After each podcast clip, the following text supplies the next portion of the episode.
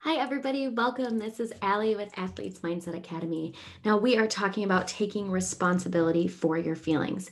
What does this even mean? Well, here's the thing we like to blame other things, other circumstances, other people for how we feel. But truly, what creates our feelings?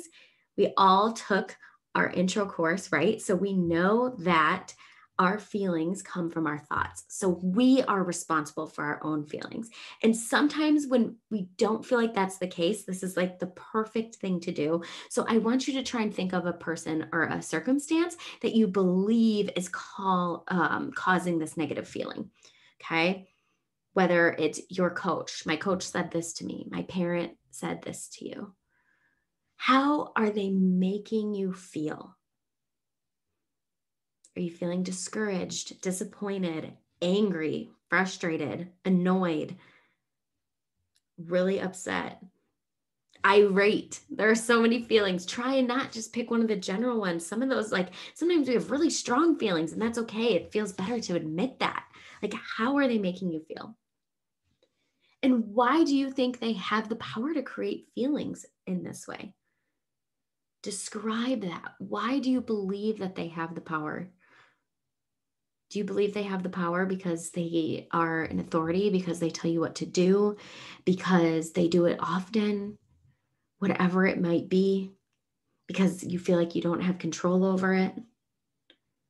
Why do you think they have the power?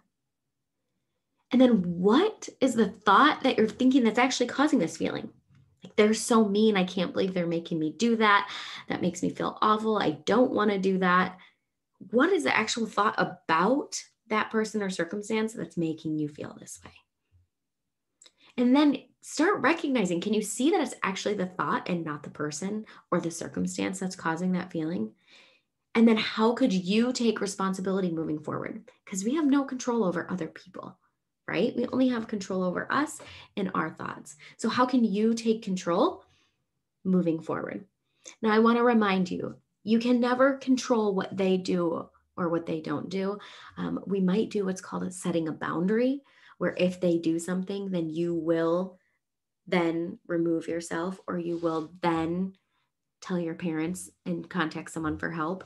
You will then coming up with a plan of what you can do will give you responsibility. But you can never expect them to stop doing something. But you create a boundary for how some things are not acceptable. This is a boundary for me. I am not okay if somebody does this. And then that is going to be how you can take responsibility.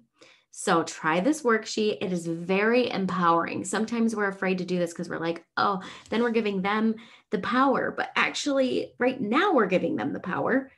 And then we are going to take control back. So enjoy this one, and I will see you next time. Bye.